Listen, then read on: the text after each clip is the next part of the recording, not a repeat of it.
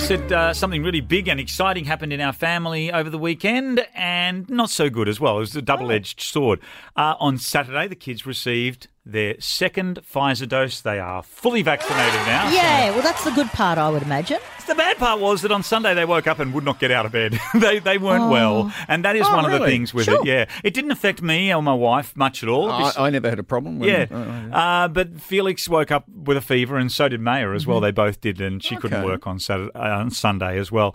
Uh, but they were chipper about the whole thing. It's like we're just proud that we've done it, Mm-hmm. and we're really happy that we've done it. I um, can I spend the day in bed looking at a computer all day?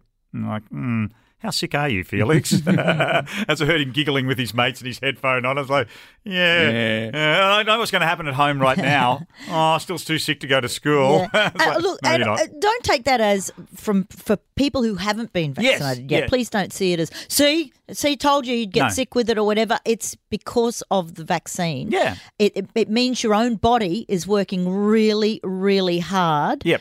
To accept that vaccine, which means when COVID comes along, That's right. Uh, You're you'll have a protected. much, much better chance of uh, not getting those full blown symptoms. We have to get those vaccine numbers up. We've got to work towards getting me over the border before Christmas, ladies and Yes, gentlemen. it's all about Gary. Oh, If we needed a It's- goal, it's about let Gary. that be it. Please focus, people.